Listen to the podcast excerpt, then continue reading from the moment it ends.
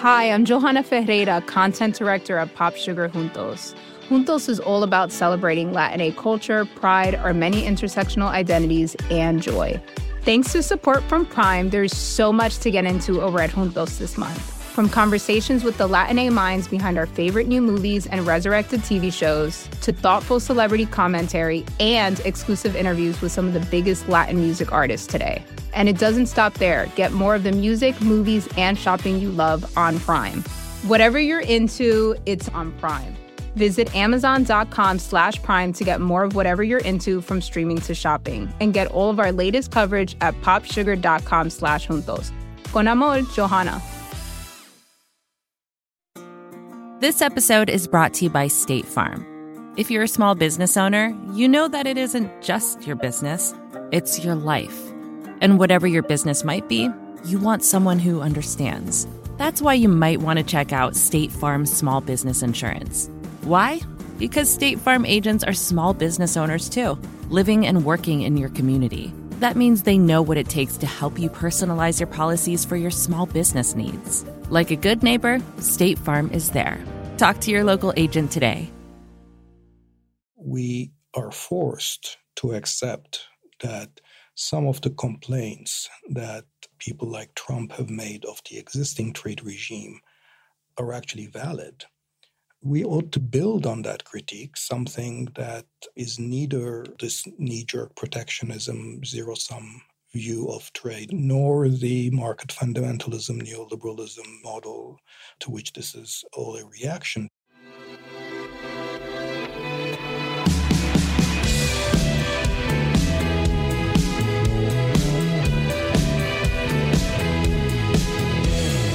Hello, and welcome to the Ezra Klein Show on the Vox Media Podcasting Network.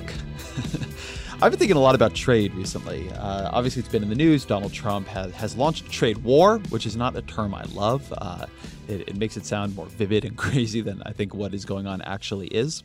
But it's a good time to talk about trade. There has been this tendency with Trump to, to both recognize that he reflects some some very real ideological currents and even substantive important critiques in, in American life and policy, and also that he himself is an unusual human. And and the the latter can often overwhelm the former uh, and then because he will often implement the things he's doing not that well or not that consistently what was originally valuable in it what was originally something that we should have been discussing just becomes just more of the Trump carnival of chaos. I think trade has had that quality where he's come in, he's running a trade policy that doesn't make a ton of sense, even if you agree with his ideas on trade or what you maybe thought his ideas on trade were. But that doesn't mean that we don't need to have a, a bigger conversation about trade. Uh, I think if you watched the last election where Hillary Clinton had to come out against a Trans Pacific Partnership trade deal, which I am among the people who believe that she was not actually that authentically uh, critical of that deal, uh, that, that that was just where the politics were. But the fact that the politics were such that the Democrat got pushed to be against the TPP, that the Republican ended up being uh, an unusual Republican against the TPP, it shows that something has happened here. There's been a real change, I think, in the way the economics discipline treats, at the very least, the labor market effects of trade. Um, the work of David Autor and others, I think, has been very, very influential in forcing people to recognize that while trade may have aggregate gains, that the losers really lose and they never get paid back. All this left me thinking a lot about the work of Dani Rodrik. He is an economist and a professor of international political economy at the Kennedy School of Government at Harvard, and he's been for years I think, the most interesting and persuasive critic of the trade consensus in economics. And, and, not just a critic, you know, in the sense of he thinks some of the studies are wrong, and certainly not a, a nuanced critic. You, you have people who just don't like trade for intuitive or emotional or, or self interested reasons. He's been someone who I think both understands its benefits, but for a long time has been making critique based on political economy that should have been listened to more widely. Um, his work has influenced me for many years, and and I think he's just perhaps the most interesting thinker in this space. And a lot of what he said was going to come true has, at least in one way or another, come true. So it's a it's a real pleasure to have him on the show. Uh, this is a discussion that is not really about Trump's trade war, though we get into it. It is really about how to think about trade, not just as an economic fact of life uh, and an economic pursuit, but as a political one, right? What, what does trade do to countries, to sovereignty, to borders, to people, to questions of distribution? And is the way we talk about it in, in our, you know, using our economic models, is that in any way actually relevant? So before we get into that, a couple quick things. There are a couple days left. If you have a question for me on the upcoming Ask Me Anything episode, I'll be closing that uh, in, in, just a just a few days, probably early next week. So email me ezrakleinshow at vox.com uh, if you want to write down your question and ideally also send it in a voice memo. Uh, although if you can't do that, you can just write it down. That would be great. You can ask me anything. So again, write it down, send me a voice memo at ezra ezrakleinshow at vox.com. Uh, the other ask is if you're not checking out Netflix Explained yet, I really think you should. The most recent episode was about the exclamation point, and it's about how grammar changes over time and in different mediums, about why human beings evolved with only three ways to end a sentence, which is kind of amazing, and about how much the use of the exclamation mark has actually been a reflection of society's gender ideas. Um, exclamation marks are primarily used by women, and their popularity has gone up and down depending on how society thinks about women and what roles women are in and how we view women in power. And it's one of these great moments where grammar ends up reflecting something quite profound about us. So I just love the episode, and I think you will too. It's on Netflix. The show is called Explained. And with that said, here is Dani Rodrik. Dani Rodrik, welcome to the podcast. Nice to be with you, Ezra. Oh, I'm thrilled to have you here. I've been thinking about your work a lot in recent weeks as we've begun to enter into this trade war commentary and discussion. And so I actually wanted to begin before it. Can you talk to me a bit about your pre Trump critique of how economists talk about trade, about the way you felt the, the benefits of trade were oversold and the downsides of it were undersold long before Donald Trump was ever a politician on the scene? Well, I guess my work on this goes back to the mid 1990s, and I, I wrote um, a little monograph back in 1997 called um, Has Globalization Gone Too Far? And it was a reaction to what I felt at the time was um, an odd uh, complacency uh, on uh, the consequences of trade and, and, and financial globalization. And I, I felt that um, we were on a path that um, was um, leading to a significant amount of polarization. Um, as I think I put at the time, as countries were becoming economically more integrated with each other, there was an increasing threat of social disintegration within uh, nations. You could see some of the early signs of that in, in some of the right wing nativist movements that were already visible at the time. I remember I started the, the piece by talking about uh, Patrick Buchanan in the United States and Ross Perot uh, in Europe, talking about Le Pen, uh, the father, not the daughter, um, who was leading the uh, National uh, Front in France. So there were there were already political signs of of, of a kind of a backlash.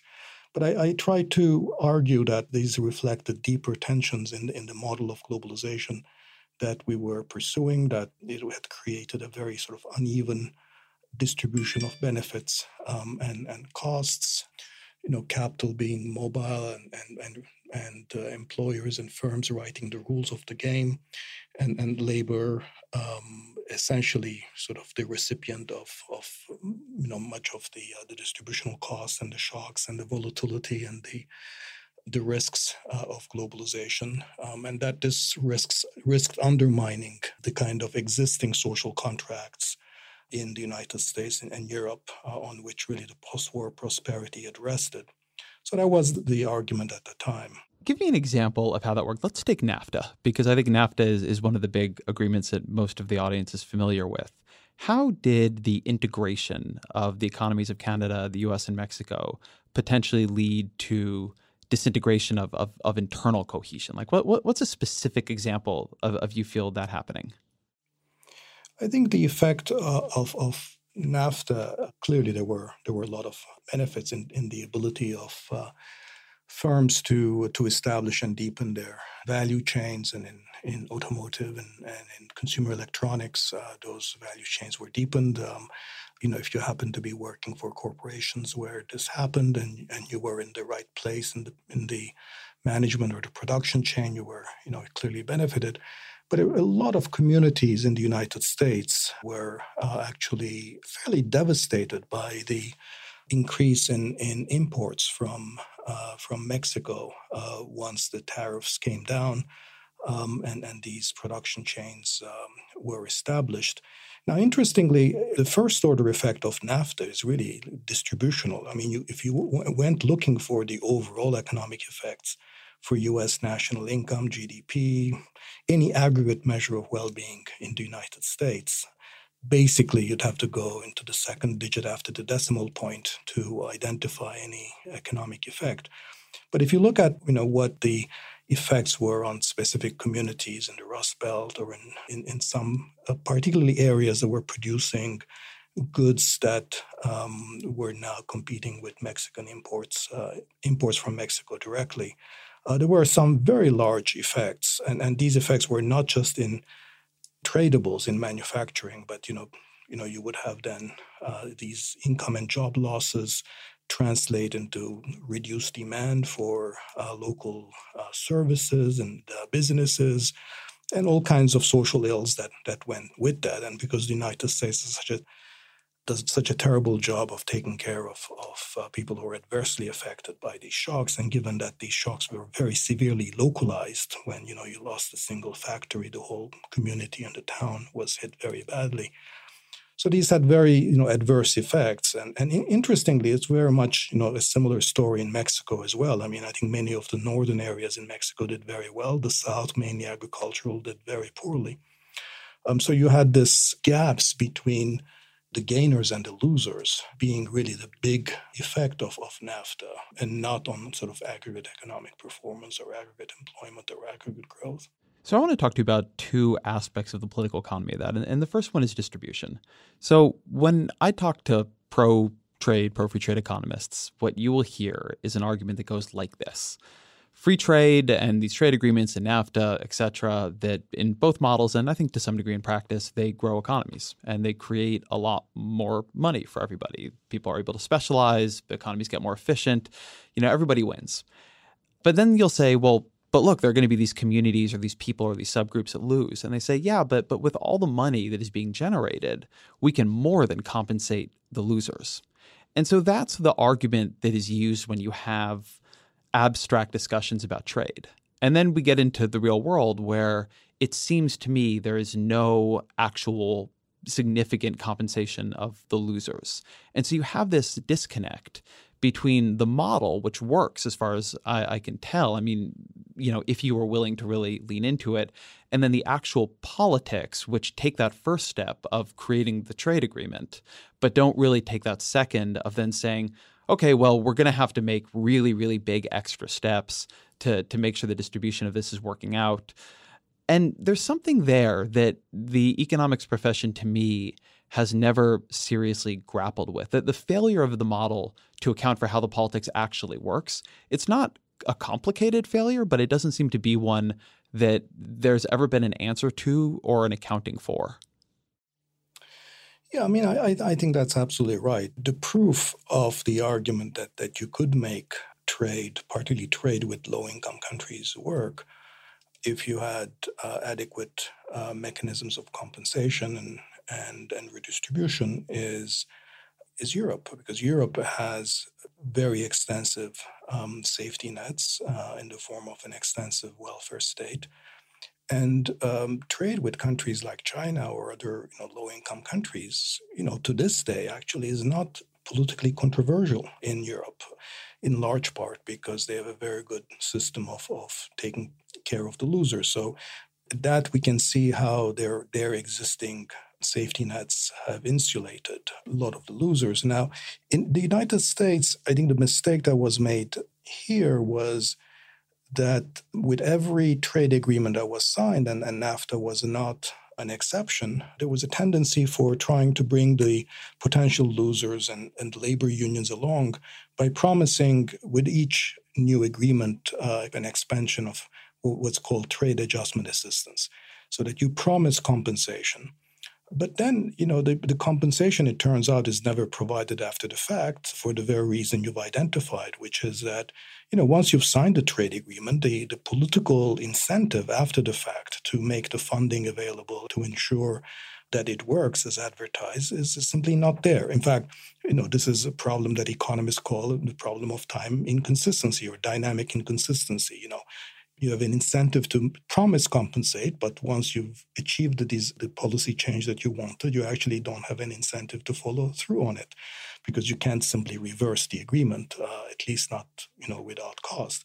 So this was perfectly predictable, and I think it's it's a it's a consequence of the fact that you know the welfare state and, and, and safety nets in the United States have always been weak.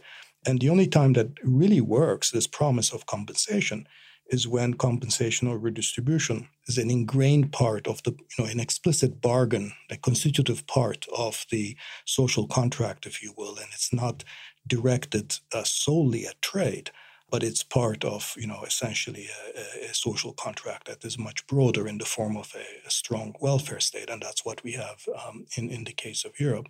It's always struck me that when you try to think about what would a really robust trade adjustment assistance program look like, you know, if we if we were really going to fall through on that promise, how would you do it?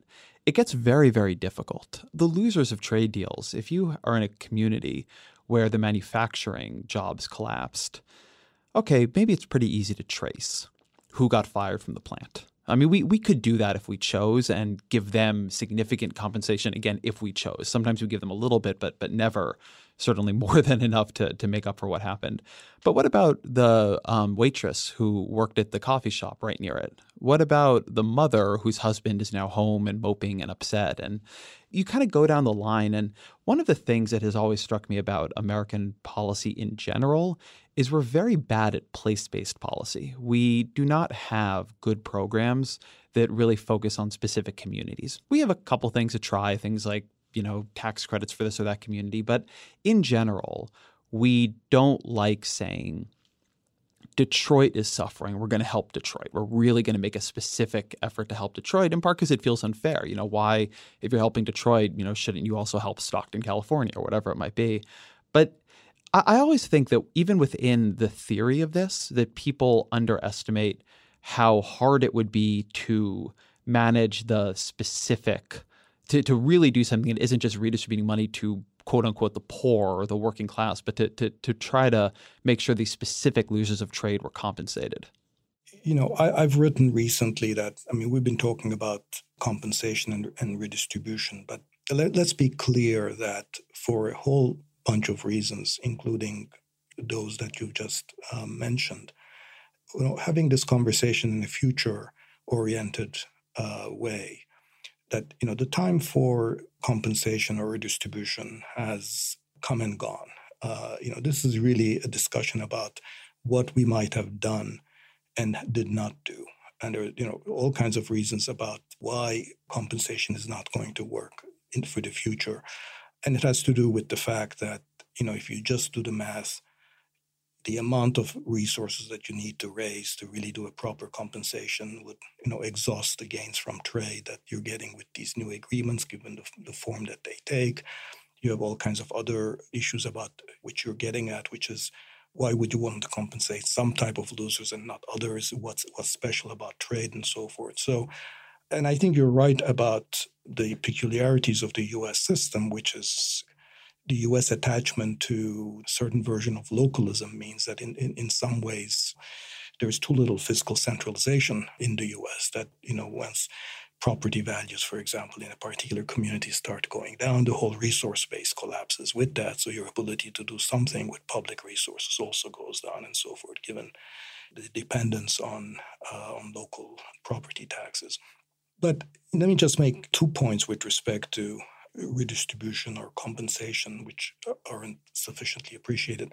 One is that just like in the case of the European welfare state, for much of the, you know, for many trade shocks, it's not at all clear why you would want to just pick on trade. If, if somebody's losing their job, you know, it shouldn't matter whether that person, as you said, is, is a waitress or is, you know, a production worker in some steel factory for the bulk of trade is no different than other kinds of economic shocks.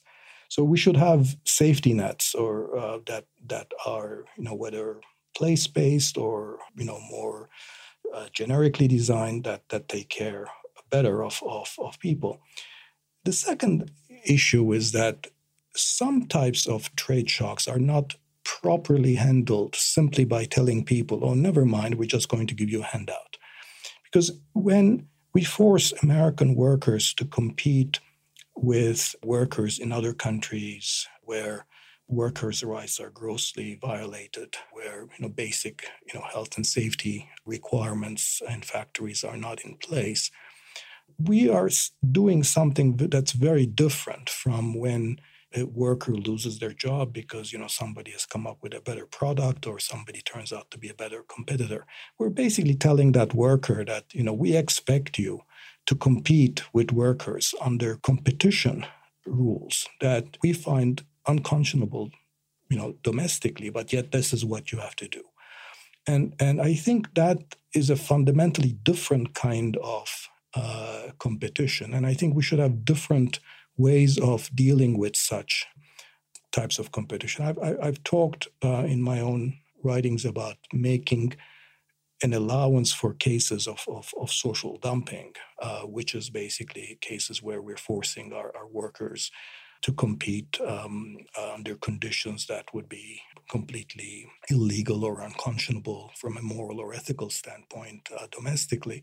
I think in those cases, actually, it's it's perfectly appropriate to think about uh, how we protect our workers differently than simply giving them a handout. Um, and in some such cases, it's as as as plausible to protect them through uh, trade remedies, such as blocking off that trade or putting some import tariffs, in quite the same way that that we have anti-dumping duties when foreign firms are trying to undercut uh, domestic firms because they're being subsidized or they're pricing below marginal cost for um, for predation reasons, you know, we can block that kind of trade because we say it's not fair trade.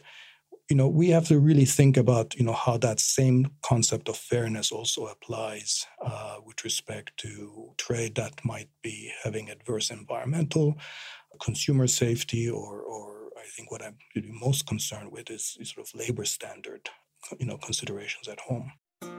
This episode is brought to you by State Farm. You've heard it before. Like a good neighbor, State Farm is there. But it's more than just a tagline. Because State Farm agents are small business owners themselves who live and work in your community. And if you're in the market for small business insurance, who better to work with than an agent who understands what it takes? State Farm agents can help you create a personalized insurance plan that fits your small business needs and budget. Talk to your local State Farm agent today about small business insurance. Like a good neighbor, State Farm is there. So, so far we've spoken about this reasonably technocratically. Trade creates winners, it creates losers. How do we maximize the winners and, and compensate the losers? Something I think is interesting in your work is that you are uncommonly perceptive, I think, about how this debate proceeds ideologically. So, in your book, Straight Talk About Trade, the beginning of it is actually not about what I would think of as trade. The beginning of it is about the cosmopolitan impulse on behalf of a lot of economists, policymakers, et cetera, who, who believe in trade. And I think you suspect correctly that borders, uh, nation states, are, are seen in this debate as a hindrance. And I think that that's become a bigger part of this. I think it's what Donald Trump intuitively understands that he believes in the nation as a moral unit itself. He he believes in having that he has a much larger commitment to other Americans than he does to to other to citizens of other countries, and that a lot of folks in this debate, even if they believe that maybe to some degree, they're uncomfortable with it. They're uncomfortable with the nation state. They're uncomfortable with borders. They're uncomfortable with the cost that it imposes on on others. And so you begin by making a pretty full on case for the importance and beneficialness of the nation state, not even as something we just need to have, but something we should have. I'd like you to to summarize that a little bit. What do you think people who in truth are trying to move us towards a much more integrated world are missing about the importance of the political units we already have? Yeah, um, there's been an interesting, you know, implicit alliance on downgrading both the practical and the normative significance of the nation state uh, on the part of you know the right and the left, because the right, particularly you know so the uh, business and financial interests, uh, basically see the nation state as a hindrance, at least in normal times. Of course, when the crisis comes, they realize that it's going to be the state that's going to bail them out because in the global financial crisis, I mean, you know, who bailed out the firms and the banks? You know, it wasn't, you know, the IMF or some global institution. It was the federal government. Although you could say in some cases in, in Europe, it was the ECB, the European Central Bank. No, members of the euro having given up their own currency, uh, I think the ECB belatedly had to step in. But basically, all the, the actual first round bailing out of, of banks uh, was done through, of course, fiscal authorities, the national authorities. And so the, the Europe is a eurozone in particular is, is an interesting mixed case. You know, we can can talk about uh, later. But on the left, also there is you know there is this you know historical aversion to the importance of national borders. That there is a sense that you know we should have global solidarity and so forth and the, and the way the, the way to address uh, issues of um, labor rights and, and, wages and employment is through through international agreements and international solidarity i mean i believe that nation states are the best laboratory we have for experimentation for different kinds of social arrangements different types of market economies different types of capitalisms and so the worst is is that you know we ignore their uh, significance and the role they play in supporting markets and trade and commerce, and then move into a kind of an intermediate, you know, no man's land where. On the one hand, we have weakened nation states so much that their ability to undertake their fundamental functions, such as providing the public goods of, of you know welfare states and, and transfers and, and the investments in infrastructure and education and so forth you know they can no longer do appropriately. On the what on the other hand you know we haven't really for very good reasons haven't really come up with global institutions that can step in and fulfill those roles in any uh, kind of a meaningful way. And then we have uh, you know a kind of situation that's going to be ripe with uh, a lot of, of anxieties and and, and uh, political backlash. And in a way, Europe is is the eurozone is is the place in the world that has traveled the most in that direction. And I think that's why they find themselves in, in this you know structural problem where they have to decide whether they will either go the full way into economic union, which will require much stronger fiscal and political integration, or if they are unable or unwilling to do that, that you know one way or another, I think their economic union will become weaker. One, I want to think about how to ask this next question. One of the things that I notice in the way you argue for the nation state is that you have a very front loaded appreciation of cultural and economic and national difference. That, as I take your critique, what you're saying is that many of the more cosmopolitan trade, immigration, et cetera, inclined people in this debate, and I might even count myself in that number, they tend to look around the world. They're part of maybe a global elite, whether actually global or just sort of a, national elite. And they, they look around and they say, you know, wouldn't it be great if we all just became more alike, if we all just move down the path towards enlightened technocratic rule together. And we'll make that happen through rules and we'll make that happen through, through government, um, multilateral institutions, and, and, and, so on. And something I see in your work is uh, a real emphasis that no, countries are different. They have different cultures, they have different needs. There's much more that we don't understand about them than economists like to admit. Uh, economists pretend to know a lot more than they actually know. There's much more that works, many more different equilibriums that, that can be effective than we had any I, idea of before. You've made good points about this with China and some of the, the Asian tigers. And that I, I see you as making an argument for an economics that has much more appreciation of difference and how little we understand about what makes different countries work differently. And as such, places a lot more value on the institutions that allow them to continue working differently. Is is that a fair reading, both of you and of your critique? Yeah, I mean, I, I think that's absolutely right. I mean, I I I don't think that there is you know a single ideal way of uh, running an economy or organizing a society, and I think the narrow version of this, with respect to economics proper, is that um, the kind of institutions that you need to support markets, whether they're you know property rights, regulatory arrangements, um, stabilizing institutions such as macro and fiscal policy. You know, there's no one-to-one mapping between what markets need and how you can organize these uh, supporting institutions. So there, there is, you know, huge multiplicity in terms of how you can do these things, reconfigure these things, and still achieve outcomes that um, you know are broadly prosperity producing. I mean, simple example, you know, the role of, of equity markets or stock markets. I mean, the U- U.S. financial capitalism is very much based on on equity markets and stock markets. Germany's is not. I mean, the German stock market is, is tiny, you know, relative to its economy compared to what it is in the United States, and yet both countries are broadly wealthy and so they can produce similar amounts of wealth with having very different kinds of arrangements even with respect to financial markets where we you know where we think that there's a single model should prevail. Of course you know when you move to sort of this more the social side of this uh, you know how much should the government collect in taxes? You know how extensive should the safety nets be? What should be the role of government in providing for industrial policy and, and infrastructure. And, and, so all of these things hugely vary, even among countries that are broadly similar in terms of their levels of overall productivity and wealth.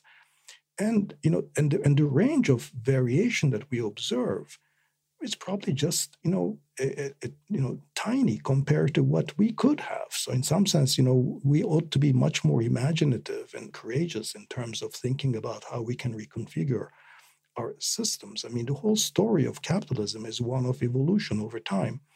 And that's what makes capitalism such a successful system. It has managed to, to adjust and to adapt to various pressures. But, you know, 18th century Manchester liberalism that enabled the Industrial Revolution in Britain looks nothing like uh, 20th century, you know, welfare state capitalism uh, in, in Europe and you know probably in the future we'll you know that's kind of transition we need to really envisage when we're thinking about you know where we want to be in the 21st century. And and the notion that we are all sort of converging on an identical model of capitalism is just not just empirically and historically wrong, but I think is also counterproductive to the deployment of that kind of imagination, which is, I think, really our, our only chance of saving ourselves because of where we are right now. So let me try to take the other side of the broad argument, not not the argument with you, but but the argument that's happening around you, which is when I listen to Donald Trump or when I would listen to Pat Buchanan or Ross Perot, actually for that matter, it seems to me that the argument being made is not a sophisticated, careful argument about the importance of national difference and the the distributional effects of trade, but is a much deeper and more intuitive argument about zero sumness and positive sumness in international economics and international politics. I think that Donald Trump's basic view of the world is that everything is transactional. In a deal, somebody's a winner and somebody is a loser. That there are very few deals that everybody wins out of. I mean, he even when he talks about his own deal making, he really does portray himself as winning deals other people are losing. It, it's not that everybody comes out ahead, and that the intuition that a lot of the pro trade, you know, neoliberal, et cetera, establishment is is at war with is that it's all zero sum that for China to do well, America has to do poorly. That for Mexico to do well, America has to do poorly. That the, the, the deeper integration here means somebody is taking us for a ride. And there's, you know, I, I grant that there's a version of this that is about distribution in individual communities.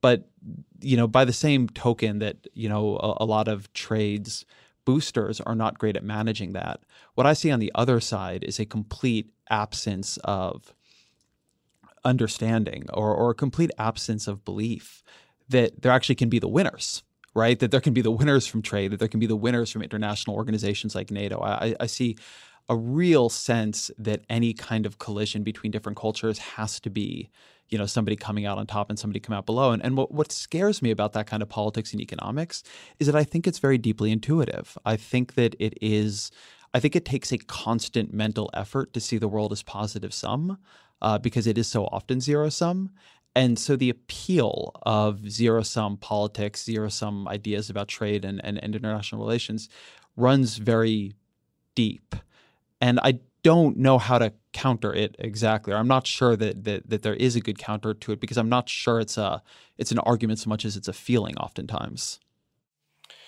Well, I think that you know the, the challenge that we're facing is that while we are forced to accept that some of the complaints that people like Trump have made of the existing trade regime are actually valid, to build on that critique something that is neither this knee jerk protectionism, zero sum view of trade that, that Trump exhibits, nor the market fundamentalism, neoliberalism, you know, hyperglobalization model, um, which to which this is all a, a reaction to. So I think that's it's really it would be a tragedy if we were forced to choose between just those two. And I think, you know, in a way, one of the worst consequences of Trump uh, is that he is reinforcing the views of um, the architects of the existing system as to you know why there shouldn't be a change back in sort of a couple of years ago after you know brexit and, and, and trump's election you know there was a moment of self-reflection you know on the part of the technocratic business elite and the you know, international uh, multilateral agencies and so forth. And, and you saw all of a sudden a lot of sort of outpouring of, you know, maybe we went too far, maybe we didn't see the downside, maybe we should have done this a little bit better, maybe the complaints, you know, have a valid core and so forth. And so, you know, that has almost now completely disappeared because the people who are riding this wave of discontent are taking us obviously to such undesirable directions that it's making the the status quo ante which was unsustainable is sort of making it look like by far the better alternative that you know that we should go back to that older model and i think that's that i find is very very discouraging because we just don't face those two alternatives the notion that trade is zero sum if you look at every trade agreement that has been signed since NAFTA, you can make a very good argument on the basis of economic logic, impeccable economic logic, that in fact they were more or less zero sum.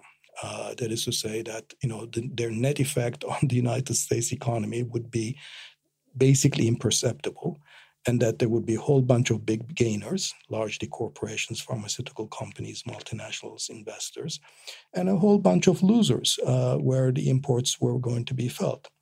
But that doesn't mean that that's the only model of trade agreement that we can think of. That's the only model of globalization we can have. And, and that's, I think, is where we need to go. So, one of the places now the rubber's hitting the road is actually with Donald Trump. Uh, he's no longer just talking about trade, he is acting on it. He has slapped a number of tariffs on Chinese goods. The Chinese have now retaliated. He slapped some tariffs on Canadian steel. The, the Canadians have retaliated. Uh, it looks like more is, is coming on this. So, Donald Trump has spoken a lot about what he doesn't like about NAFTA, about, about trade, but he's spoken about it very generally. A criticism I have heard is that within his attacks now on China, on, on Canada, that it is very hard to discern what he wants, that his positive vision about trade, what he wants them to do, is unclear. And so I'm curious, uh, coming from the perspective you do, watching what Donald Trump has done, do you think you have a good sense of what he wants, of what, if he was to win a trade war, what that win will consist of, what the concessions will actually be, what the theory here really in practice is. I, I think that that you know some of the leading people around him were committed to this agenda. I sort of maybe can read what they're after. I mean, Peter Navarro just thinks China should be reined in because it's a threat.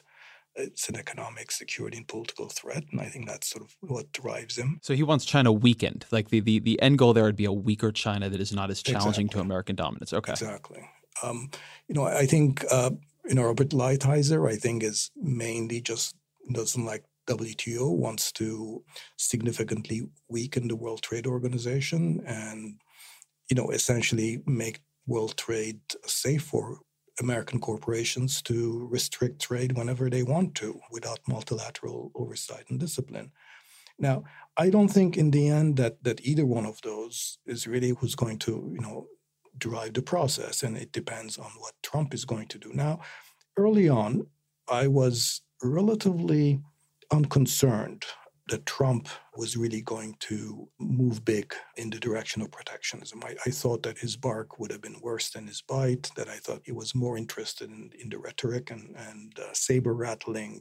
And I thought that he would be actually restrained by corporations and, and financial interests if he really wanted to go in the direction that he has embarked on. So now it looks that maybe you know, you know, I was maybe a little bit too relaxed about this. But I think the way that you described it earlier, as he thinks of trade as essentially just pure zero sum. If I do something that others are complaining about, it must be that I'm doing something right, and therefore protection is right. I mean, he has a purely mercantilist view of trade, which is the more I export is good, the less I import is good, and therefore protectionism is good. And he clearly doesn't see the links between you know that trade policy and macro policy that the trade balance is going to be really much more driven by what the macro policy is and what the fed does. And these trade protectionists me- measures really won't do much for the trade balance. Um, so it's just a very kind of a knee-jerk you know kind of protectionism driven by mercantilism and this purely zero-sum view. And i think it's also it's not so principled that it cannot change from one day to the next. I mean, you know, basically the guy is totally unpredictable and, and he might take us to global trade war and but he might also change his mind uh, somewhere in between. So I really don't know. But I just want to say one thing about trade war. And it's a puzzling feature of all this talk about trade war that in order for a trade war to happen, others have to play along. That is to say, that you can't have a trade war with just the United States putting up its tariff barriers. And I'm just struck by how accepting public commentary has been. Not only that other countries will retaliate in a big way, but also that they're actually justified in doing so. And that latter argument, actually, I don't understand. And I've just written a, a piece a couple of days ago that argues that it's completely silly and pointless. So before we get into that piece, because I read this and I do want to ask you about it, let's Uh-huh. define a term here. Because trade war is a very vivid term. It's a more vivid term than we use for most economic phenomena and most international uh, political uh, discussions. Uh, what is a trade war? Trade war is when one country raises its tariffs and, and another country retaliates by raising, you know, its tariffs, and then there's a wave of retaliation where the volume of trade gets lower and lower with uh, growing economic costs uh, that that both parties face. But it, and it seems to me though that in a way that is ill-defined, there is some distinction between countries slapping a couple tariffs back and forth and an out-of-control escalatory trade war. And I feel like this is a place where we use the language very loosely. I mean, tariffs happen all the time. They happened under George W. Bush without it getting into a place where so much escalation and retaliation is happening that there's a massive economic effect. Like, how do you define when we move from something controlled and small and, and almost like an expression of symbol to something that is a real economic battle between two countries where the only way for it to end is for there to be either the submission or one of one or both are pushed so far beyond a breaking point that they call a truce. Yeah, I mean, I would define trade war as where we actually begin to see the implications in a significant fall off uh, in the volume of trade and with the economic consequences also being felt throughout these economies. Now, we're nowhere near there now. I think Trump has now put on tariffs on, I think, something less than 5% of US imports and, at the moment. And the stock market is completely oblivious to it. I mean, nothing has happened. Um, I still think that there are good reasons we're not going to have trade war in that sort of major perceptible kind of a way that I think, you know, even if Trump uh, in his folly wants to keep on doing this thing, that other countries are smart enough uh, not to want to engage in this game. So I'm still hopeful that we are not going to have a real trade war. You, you make an interesting point in the piece that and you just referenced it there, that other countries don't have to engage in this game. That just because Donald Trump has slapped a tariff on them doesn't mean they have to slap a tariff on us. Uh, intuitively, to people, I think it makes sense that if America is going to disadvantage your goods, that you would disadvantage ours in turn, if only to show that you can't be pushed around. But but make the case that other countries should ignore Donald Trump's actions here. How do you see the logic of escalating versus not retaliating? Yeah, so this is, you know, where Adam Smith comes in. I mean, before Adam Smith, the prevailing view of economics was this mercantilism, that basically the gains from trade come from you know exporting stuff and imports are the cost of exporting. Adam smith comes and says look this is completely wrong. I mean you know the gains from trade actually come from being able to import more from being able to you know enjoy more and more varied and cheaper imported goods and that's what trade does. And so ever since Adam Smith, you know, we economists have been trying to show that the reason that countries lower their trade barriers is not that they want to extend benefits to other countries or that they're being altruistic. It's because they want to improve the performance of their own economies. Now, sometimes, of course, they have to make sure that the internal adjustments and the redistributions and all of that complementary measures domestically are undertaken to ensure that you know everybody takes part. Uh, but the point is that, you know, if open trade or free trade is good, it's first and foremost good for the country practicing it. By the same token, if protectionism is bad, you know, it's first and foremost bad for the country that is imposing it on its own. If Trump is pursuing these policies, sure he'll have some adverse effects on other countries, but they're swamped by the adverse effects that he imposes on, on the domestic economy. And it's completely silly for other countries to simply just move on that same path of folly, which is to say, I'm going to cut off my nose to spite my face. Essentially, that's what to be doing. Now, the, the last time we had a real trade war, which of course everybody is thinking about, was the Great Depression in the 1930s. And that was a very different situation when, because countries were suffering from very high levels of unemployment, you know, there was a, an economic logic to countries putting tariffs on because, you know, they were essentially constrained by the rules of the gold standard that, you know, they couldn't inflate their economies, they couldn't stimulate their economies in any other way. And so there was a, an economic logic to protectionism as an employment increasing measure. So those circumstances don't apply today. So today it makes no sense for Europe or China now, of course, I understand politically that they have to do something, but it would be so much more effective for them just to get together and say, we will stand for the principle. You know, we pursue these open trade policies because we believe in them.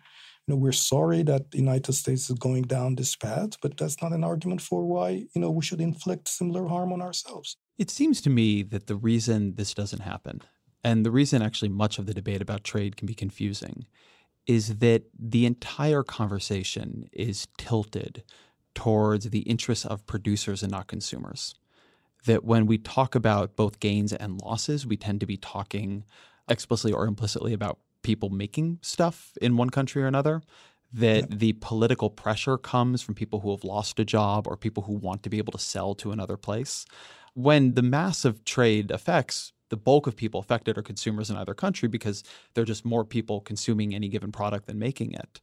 But that the issue is that consumers are diffuse. They don't really know why a price increase that is small is happening or is not happening. And so they don't end up being a huge part of the conversation or the political lobbying and jockeying that goes into the final policies because they're not organized in the way the producers are. And so we have this topic that is you know, as you say, the, the gains of trade substantially uh, accrue to consumers who get, in theory, both more and cheaper goods. But that we have a conversation that's really only about producers, and that, that just creates very weird downstream consequences. That's part of it, and it, but the other part of it is that I think different types of producers uh, get different privileges. In other words, the producers that are explicitly international and our exporters tend to get much bigger say than maybe the smaller producers, the weaker producers, or the weakers that are primarily competing with imports. And that's sort of an interesting transformation of the world trade regime is that, you know, up until the 1990s, we used to think that, you know, the export oriented producers who wanted trade agreements and so forth were basically a counterforce to rein in the much more politically important the import competing producers and labor groups and so forth who wanted protection. But I think ultimately what became is that that these export oriented producers and the multinationals, you know, the those who seek market access became the dominant political force in terms of writing the rules of the game. So I think that's sort of reflected in today's skewed mercantilism, which you know is, is viewing everything more or less from the perspective of what is this doing to my imports.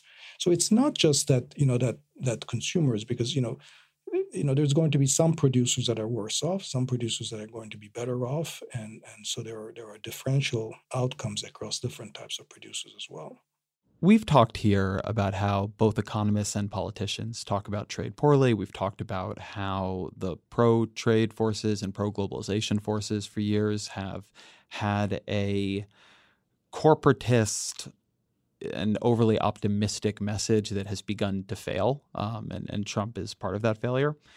If you were advising a candidate running against a Trump like populist how to talk about trade, how to talk about globalization, how to balance these things together, what would it sound like? What is the synthesis? Is it not talking about it right? Is it letting it rest a little bit more after after it's become so politicized?